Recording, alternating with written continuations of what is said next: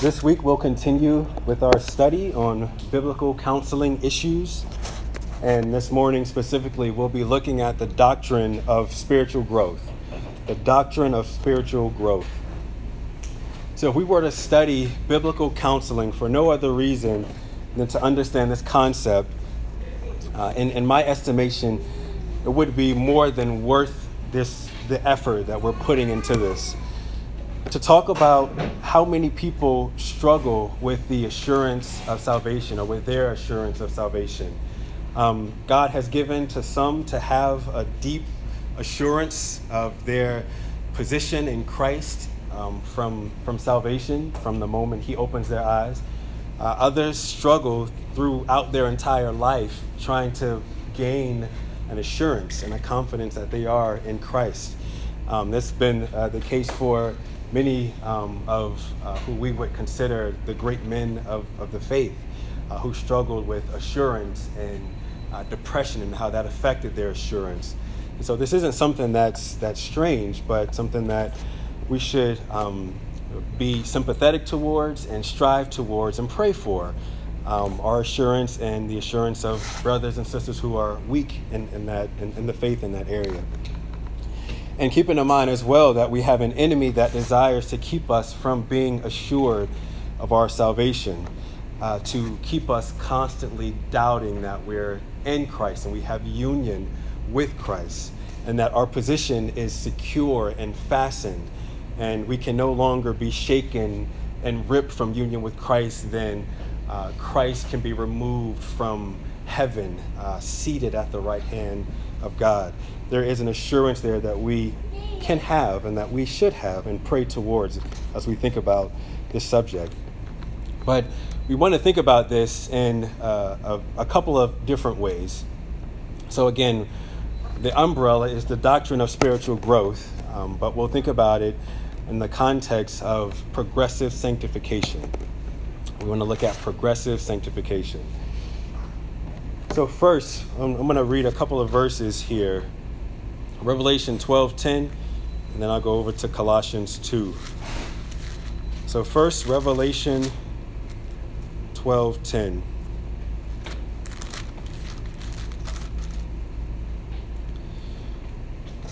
Revelation 12:10 reads, "And I heard a loud voice in heaven saying, Now the salvation and the power and the kingdom of our God and the authority of his Christ have come." For the accuser of our brothers has been thrown down, he who accuses them day and night before our God. So there is one who is constantly, uh, consistently, persistently, even um, accusing the brethren. Uh, this one, in his many devices, also seeks to remind us of our deep sinfulness and how we fail to keep God's commands and how we've spurned His grace and His mercy in different ways. Um, so that is uh, the, the, the reality of that, or the reminder of that reality. Being conscious of that is important for us because it keeps us, I think, diligent and prayerful. Uh, Colossians 2, another verse we can take a look at here. Colossians 2, 1 through 2.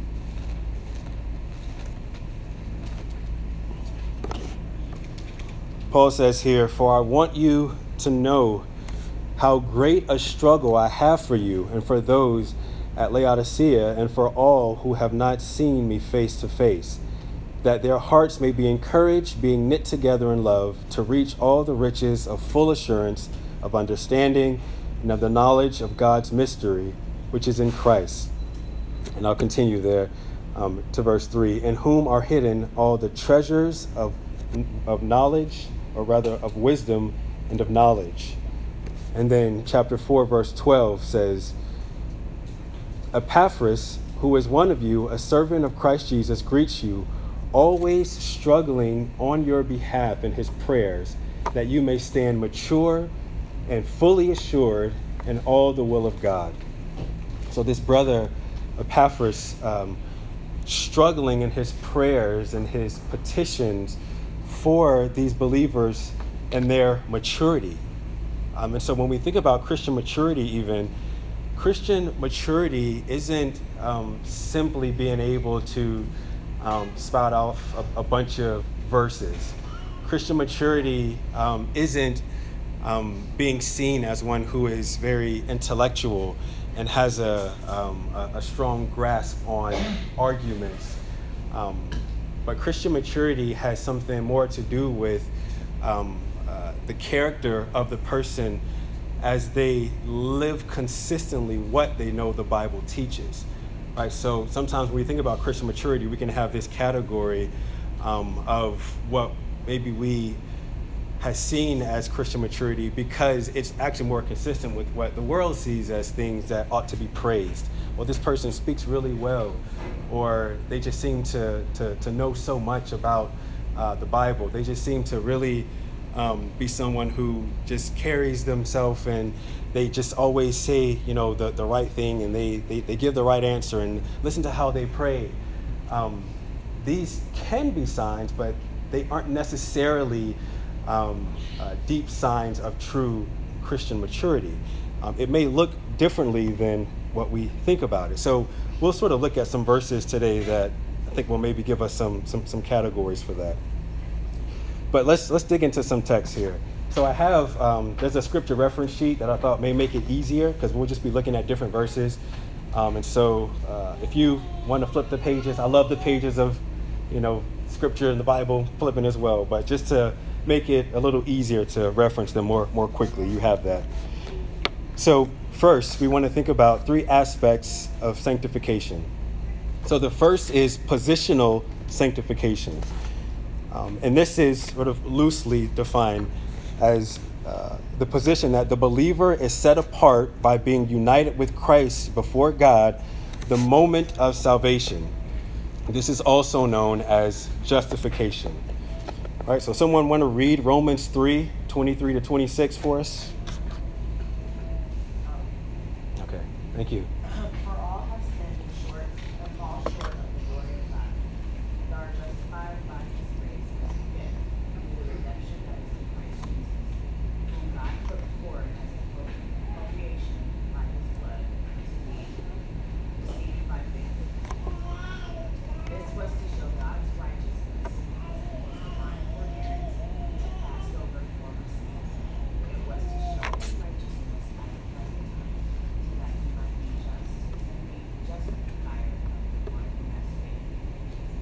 Okay.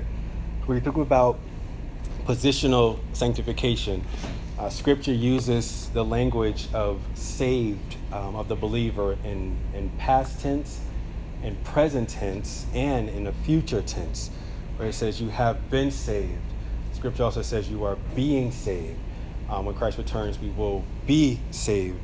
Um, but here specifically, in thinking about positional sanctification, that we have union with Christ and we are fixed in that position with Him uh, as uh, sanctified, uh, sanctification, and set apartness. Okay? Uh, secondly, we want to think about sanctification in the category of progressive, progressive sanctification. Um, that the believer is set apart progressively day by day by being conformed into the likeness of Christ by the power of the Holy Spirit through the Word of God, by active participation, uh, sorry, by active p- participation of, of the believer. So God is working uh, in the heart, the mind, uh, the affections of the Christian by the Spirit day by day. So that's when we usually think about sanctification, that's the category we have in mind that um, I'm being made to be a more uh, a, a fruit-bearing Christian, to be more loving, consistent with the Word of God, to be um, uh, uh, slow to speak, quick to listen, uh, to be displaying kindness and temperance and patience. This this fruit of, of the Spirit. That uh, what I see myself, what I see in myself, the bad things I see, I wish I saw less of them. The things I desire, I wish I saw more of them in myself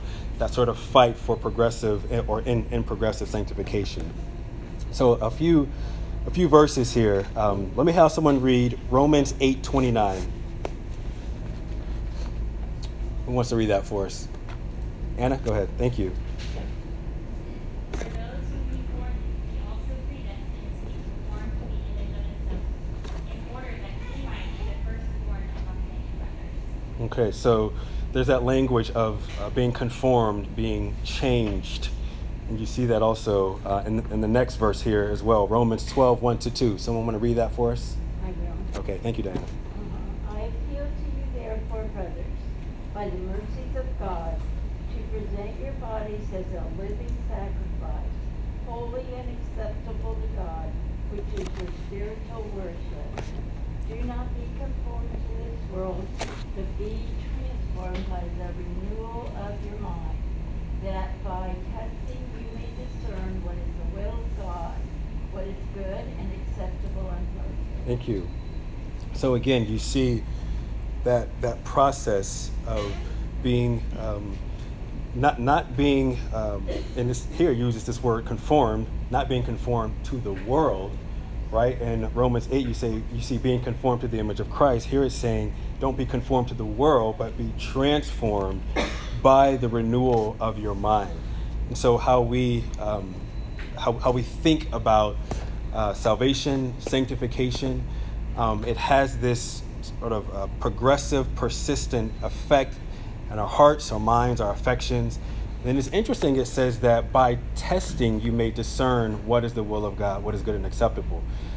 I know with me, when I think about sanctification, I'll say to myself, man, I want the wisdom of someone who's been walking with the Lord for 50, 60 years. Right, but I want it, I want to wake up and have it. but it just doesn't work like that, right? This is by uh, it's by sanctification, it's by testing, it's by um, in, um, in Hebrews it says the powers of discernment are trained, right? So there's this idea of it's, it's like a boot camp for our discernment, our knowledge, our wisdom, which we're putting into in, into work by the Spirit. we ha- we have our Bibles open and as we come across, across situations, we are applying, praying with wisdom, applying. And we don't do that perfectly. And so, sanctification, the Lord is working that in us. Um, another verse, uh, 1 Corinthians 3.18. Someone want to read that for us? Can I just add? Um, Yep. I think one thing that is particularly helpful for me, and it's something I've learned in the last five years, but you know, we have 2,000 years of church history. Hmm. You know, what, if let's say you were adopted to a family, well, you're responsible for knowing your family history. And if you look, you know, down the line, you might see some mistakes that were made and things that you can learn from. Yeah, Well, we have 2,000 years of that. yeah, And there's lots of discernment and wisdom that has come from the 2,000 years. So Yeah, studying amen. History, I think, uh, I mean, it helps me in my own sanctification. you yeah, know? yeah. Um, so just Yeah, that's good. That's good.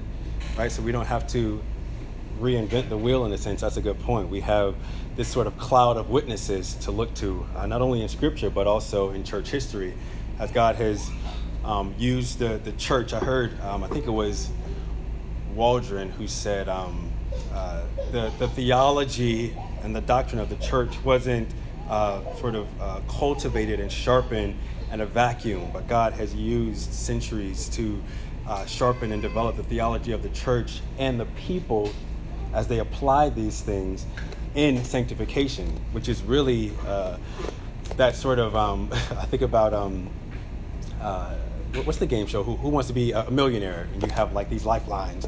You know, we got the church, we've got church history, we've got the Bible, um, we got the Spirit. That's another sort of lifeline that we have. We can uh, pick up books and read of those who came- before us, not only their successes but their failures. And the Lord has given us that even in Scripture um, for our own sanctification. So, great point, bro. Okay, let's look at. Um, let's look at another verse here and then we'll jump to prospective sanctification. Um, someone read Ephesians chapter 4, verses 22 to 24.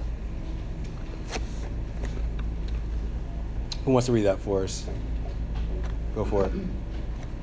Put off your old self, which belongs to your former manner of life, and is corrupt through deceitful desires, and to be renewed in the spirit of your mind, and to put on the new self, created after the likeness of God, in true righteousness and holiness. Thank you. So here, there's the, the putting off and the putting on. You see, um, when we think about sanctification, if we only think about putting off things, I think that's something you see with, I don't know, in different worldviews or those who, um, I don't know, they're practicing piety apart from the Holy Spirit, where they they're they're putting off things. Well, I decided not to, I don't know, um, you know, overeat, or I decided to turn over a new leaf this year. My New Year's resolution is not to, you know, I don't know, um, uh, do do whatever the thing is, and they're they're they're putting off this thing. But one, it's not by the Spirit, and two, they're not actually putting on the righteousness of Christ. So it's sort of a false piety. It seems noble and it appears to be good, but the process of sanctification, we are as needy for the power of the Spirit and sanctification, progressive sanctification, as we are when we think about our union with Christ. Um, this isn't necessarily a separate category concerning the power of the Spirit to do this. So even when we think about that, it's not just a New Year's resolution or turning over a new leaf. It's actually putting to death. I've quoted this before, uh, Owen. He said that the Holy Spirit is um, recycling in the heart of the Christian what he did in the life of Christ, constantly putting to death old affections and raising new affections in Christ. So that's what's happening. Something that deep, that powerful, that spiritual is happening in the life of the Christian, not just a sort of exercise in false, false piety. Okay, let's think about this third category. And I'll give, I'll, I'll, pause and we can, I'll give some time to share some things after this. Um, this third category of prospective sanctification. That the believer will be set apart completely when the very presence of sin, uh, or actually from the very presence of sin, when sanctification is completed at the coming of Christ uh, for his church. This is also known as glorification. So, 1 John 3 2 says, Beloved, we are God's children now, and what we will be has not yet appeared, but we know that when he appears, we shall be like him because we shall see him as he is. That is uh, something to be hoped for. Um, and actually, it's an assurance that we have. And uh, when I think about that, like the things that are happening in my head and heart constantly. The, the war. One day that will no longer be the case. Um, at the beginning of this, um, the uh, CCEF uh, Christian Counseling Podcast, one of the guys says, "One day," in this very you know deep and mature voice, "One day you will be happy and holy, and you will never struggle with sin again," and or something like that. I was like, it's so encouraging that reminder that one day we won't have to struggle with sin. Uh, one day there won't be uh, tension in our heart between obedience and disobedience. There won't be friction in Christian fellowship. Um, we won't have to deal with awkward conversations and sin and failure and grieving the Holy Spirit, but we will be perfect, happy, and holy. Um, as Adam and Eve were before the fall, but better uh, to never be able to fall. So it's a, just a glorious thought. But I'll pause there, share some things, and then we'll go on to the next section.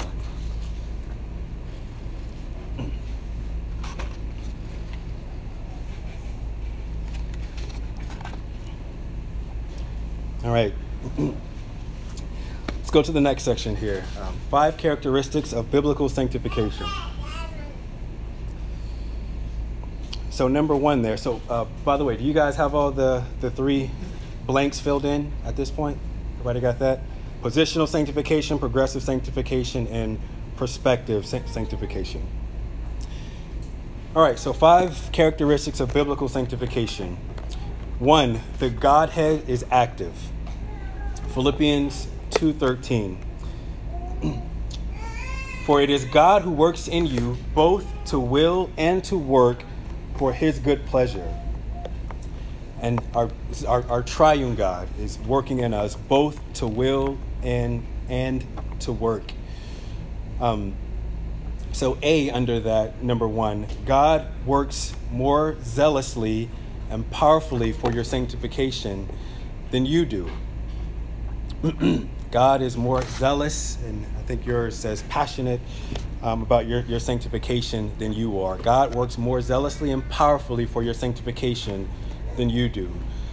Um, someone read Psalm 23 3 for us. Sonia, thank you. He restores my soul. He leads me in paths of righteousness for his name's sake. Yeah. That that for for his name's sake, you see that elsewhere. I think it's um, uh, Ezekiel where it's talking about the the uh, sanctification in this sense of the people of those who all, all those who have circumcised hearts.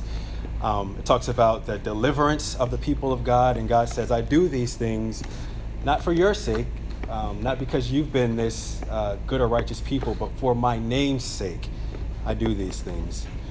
Um, and you see that in Ezekiel 36, 22 to uh, 32. So you can maybe note that and then go back and read it. Uh, let me have someone else read Titus 12, uh, or r- rather Titus 2, 14. Barani? Who gave himself for us to redeem us from all lawlessness and to purify for himself a people for his own possession who are zealous for good. All right. So again, that, that same idea there, um, redeeming us and purifying us, purifying a people for his own possession. We were talking about this. Maybe it was last Tuesday at the Joy Fellowship group, um, or maybe it was at my house. I don't remember. But um, how in the Old Testament, um, when the people of Israel were delivered uh, out of Egypt, um, they were delivered. The, the purpose of the delivery, uh, God says through Aaron and Moses, uh, they are delivered that they may worship God. They were delivered that they may go out and worship Him. Um, and then you see this coming to, to Sinai and God establishing His people.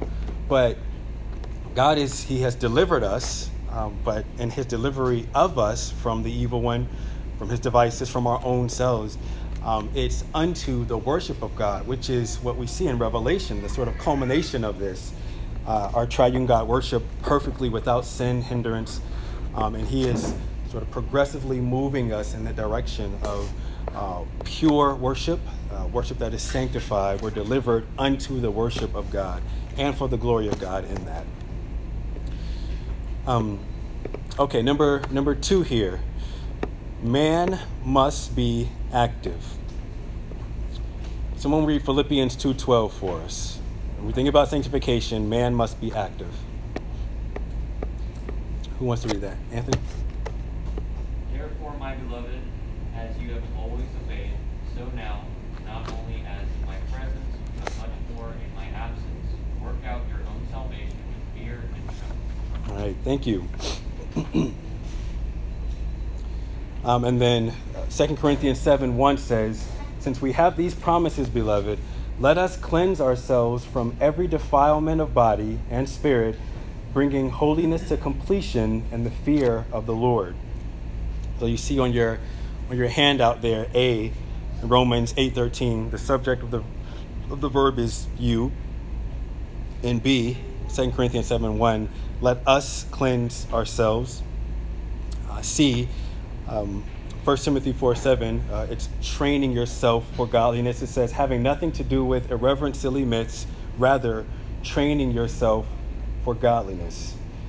Now, i will just pause here to, to make this clear. When we think about the role of the believer, the, the, the person, the man, in sanctification, this isn't to divorce it from the power of the Holy Spirit, right? So we're not saying um, we have the power. I'm not saying we have the power in and of ourselves to sanctify ourselves. But what you do see in, in progressive sanctification is uh, the Spirit working, God willing, and working in the man as the man strives and pursues holiness.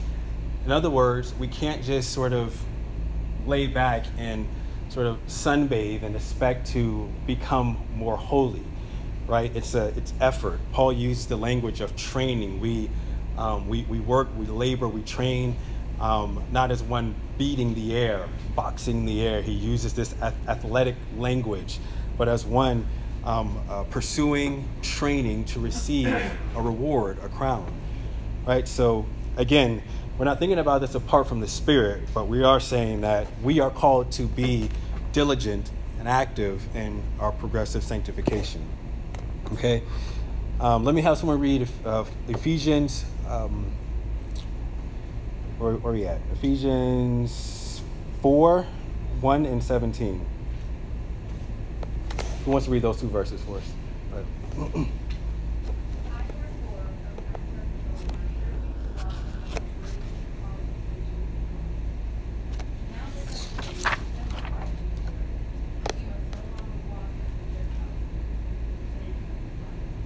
All right. All right, so you sort of see in that, in, in Ephesians 4.17 at least, that putting off and putting on no longer walk as the Gentiles do. That there's a putting off and the futility of, of their minds. Um, so again, that process of uh, putting off um, walking and living worthy of the gospel. And then Ephesians 4 22 to 24. Can someone read that for us?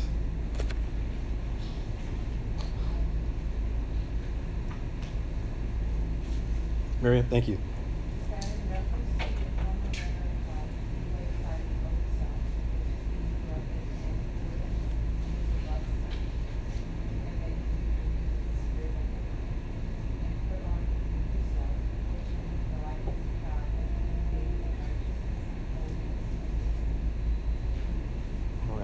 Thank you.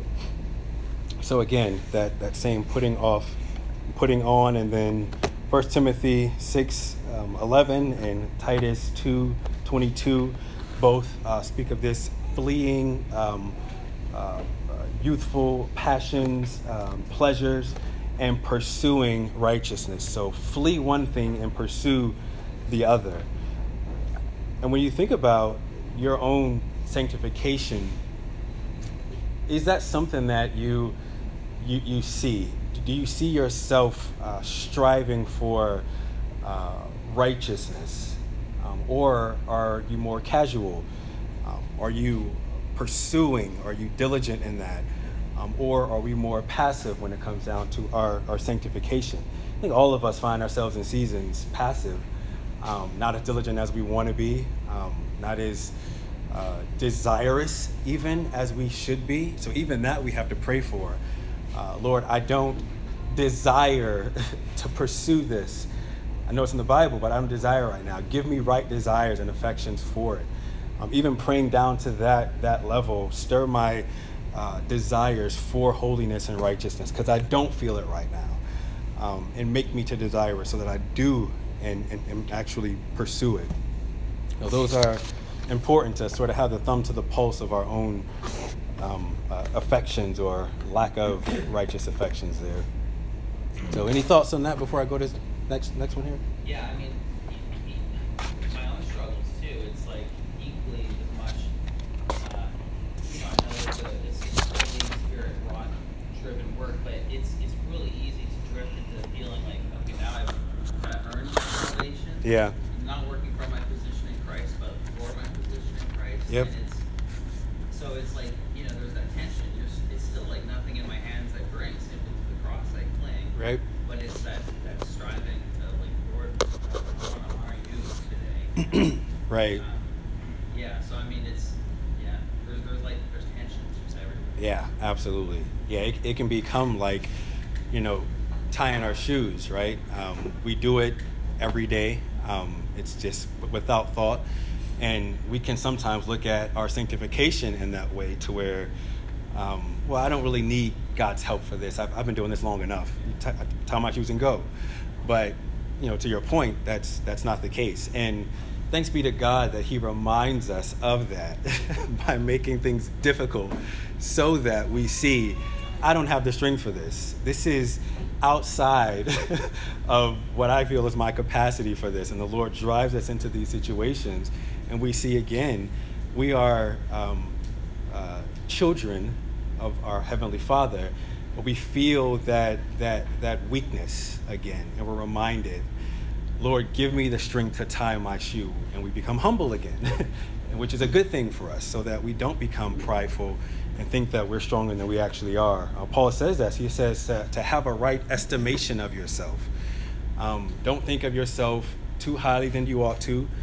And don't go on the other side with the false piety and think of yourself too lowly than, than you ought to. In other words, if you're going to be lowly, but have a, have a true and contrite, genuine humility, not a show of humility, which is just pride, right? So have a right estimation of yourself. Um, and don't fall off the sort of cliff on either side of that. Um, yeah. All right. So next next section here. Uh, number three. The word of God must be active. Sanctification. The word of God must be active. A, to change your inner man. In other words, renew the mind, change the heart. Uh, can someone read Romans 6:11 for us? So you also must consider yourselves dead to sin and alive to God in Christ Jesus. Dead to sin and alive to God in Christ Jesus. I'm just going to make a comment on this. Um, so, continuing um, after that in verse 12, it says, Let not sin therefore reign in your mortal bodies to make you obey their passions. Do not present your members to sin as instruments for unrighteousness, but present yourselves to God as those who have been brought from death to life, and your members to God as instruments for righteousness. I remember years ago hearing a sermon by John Piper on this, this passage, um, and he was saying something to the effect of um, all the things that we're given, but specifically here, our, our bodies, our hands, um, our eyes, our feet, um, we are either presenting them as instruments for unrighteousness or we're giving them to God as instruments for righteousness. We're giving, we're either giving our hands, our mind, our eyes, heart, our affections, our feet to be more diligent in sin, or we're giving them to God um, in prayer that He would cause them to be useful for righteousness. So, what do we do with our eyes? Uh, what are we looking at and taking in? What are we doing with our hands? What, are, what, what type of work are we putting our hands to? With our feet, where are we walking? I'm thinking about Psalm Psalm one. Um, you know, with our with our hearts, with our mouths, how are we using them? Are we, are we presenting our mouths as this gift to unrighteousness, or are we presenting it to God uh, as a gift of, of an instrument for righteousness? So, sort of thinking about it in those in those terms, because we're always doing one or the other. We've all been in situations and in conversations where you come to a point where it's like a crossroad. I've just been offended. What you said, that hurt me. Um, and now I'm mad, and I can choose to go left or go right. I could, I could return offense for offense, evil for evil, or I could pray, Lord, put a guard over my tongue and my mouth. Um, or I could bless instead of curse, right? We, we, we feel that tension in our, our hearts at times. And we, at that moment, we are either, we have the choice to present to righteousness or, or unrighteousness. And so, just another uh, another show that we are um, involved in that process of sanctification and how the how God works works in that through prayer and His Word. Okay, let me have someone read uh, Romans 12. Actually, we, we read that one. Um, go to Ephesians 4:23. Let me have someone read that that for us. Or 22 and 23, if you can.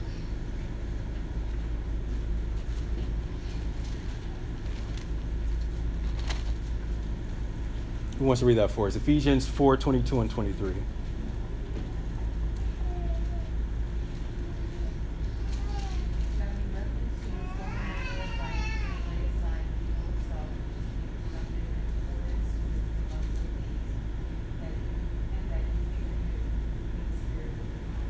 All right.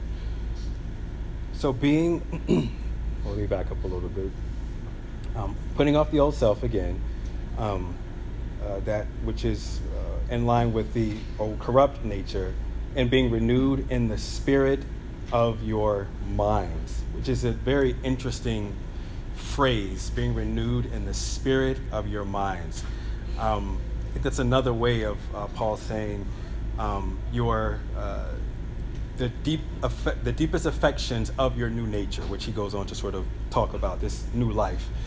But um, being renewed from, from, from the heart, the spirit of your minds, from, from your heart. Okay, B under number three, the word of God must be active. B, to change your outer man, your behavior, your conduct, your actions. Romans 6:12 Let not sin therefore reign in your mortal bodies again to make you obey its passions. And then 1 Timothy 4:7 having nothing to do with irreverent silly myths, rather training yourself in godliness. Again, that, that training language which, we talked about. And then Colossians 3, the putting off and the putting on again. Um, so we live out of our hearts, right? We know that to be the case. Um, Luke 6 says that, Romans 4.23, or Proverbs 4, 4.23. Um, guard your heart, for out of it flow the, the, the issues of life.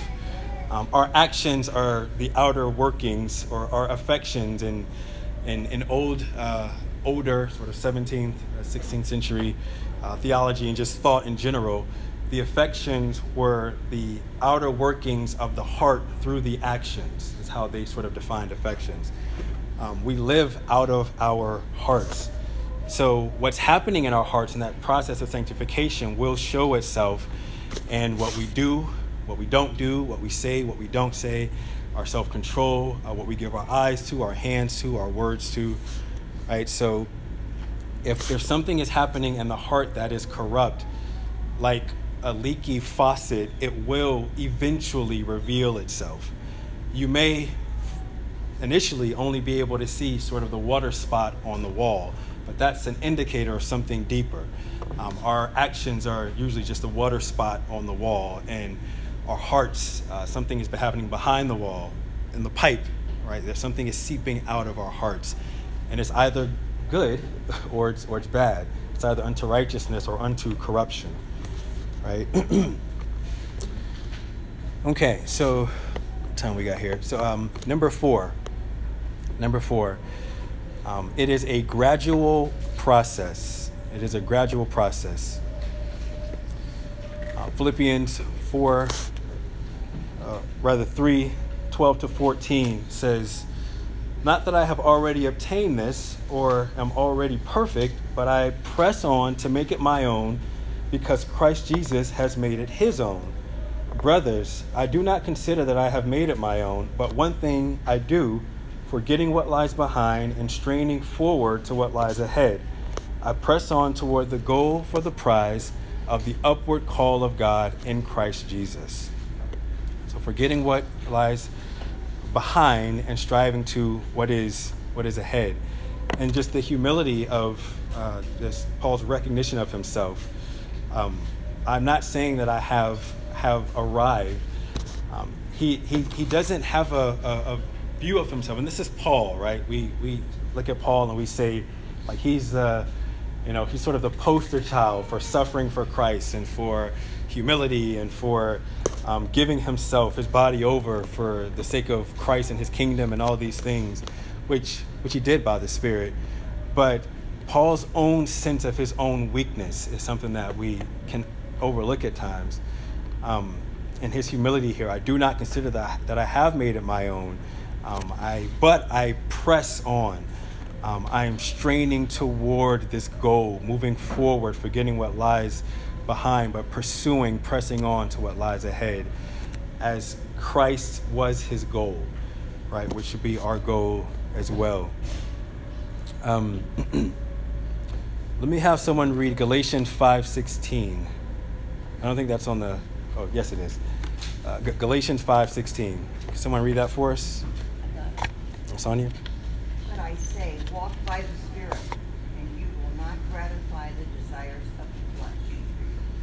right, thank you. That same principle there, um, almost that instruments of righteousness, unrighteousness principle.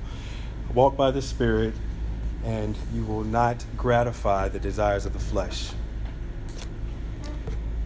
All right, so our one, uh, in this last section here, um, I'll I'll just read in the uh, blank, and you guys can take a look at those verses, and we'll spend the last five minutes for you guys to share thoughts, ask ask questions.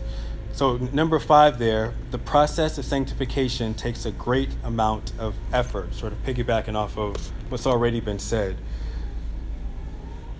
It takes a great amount of effort.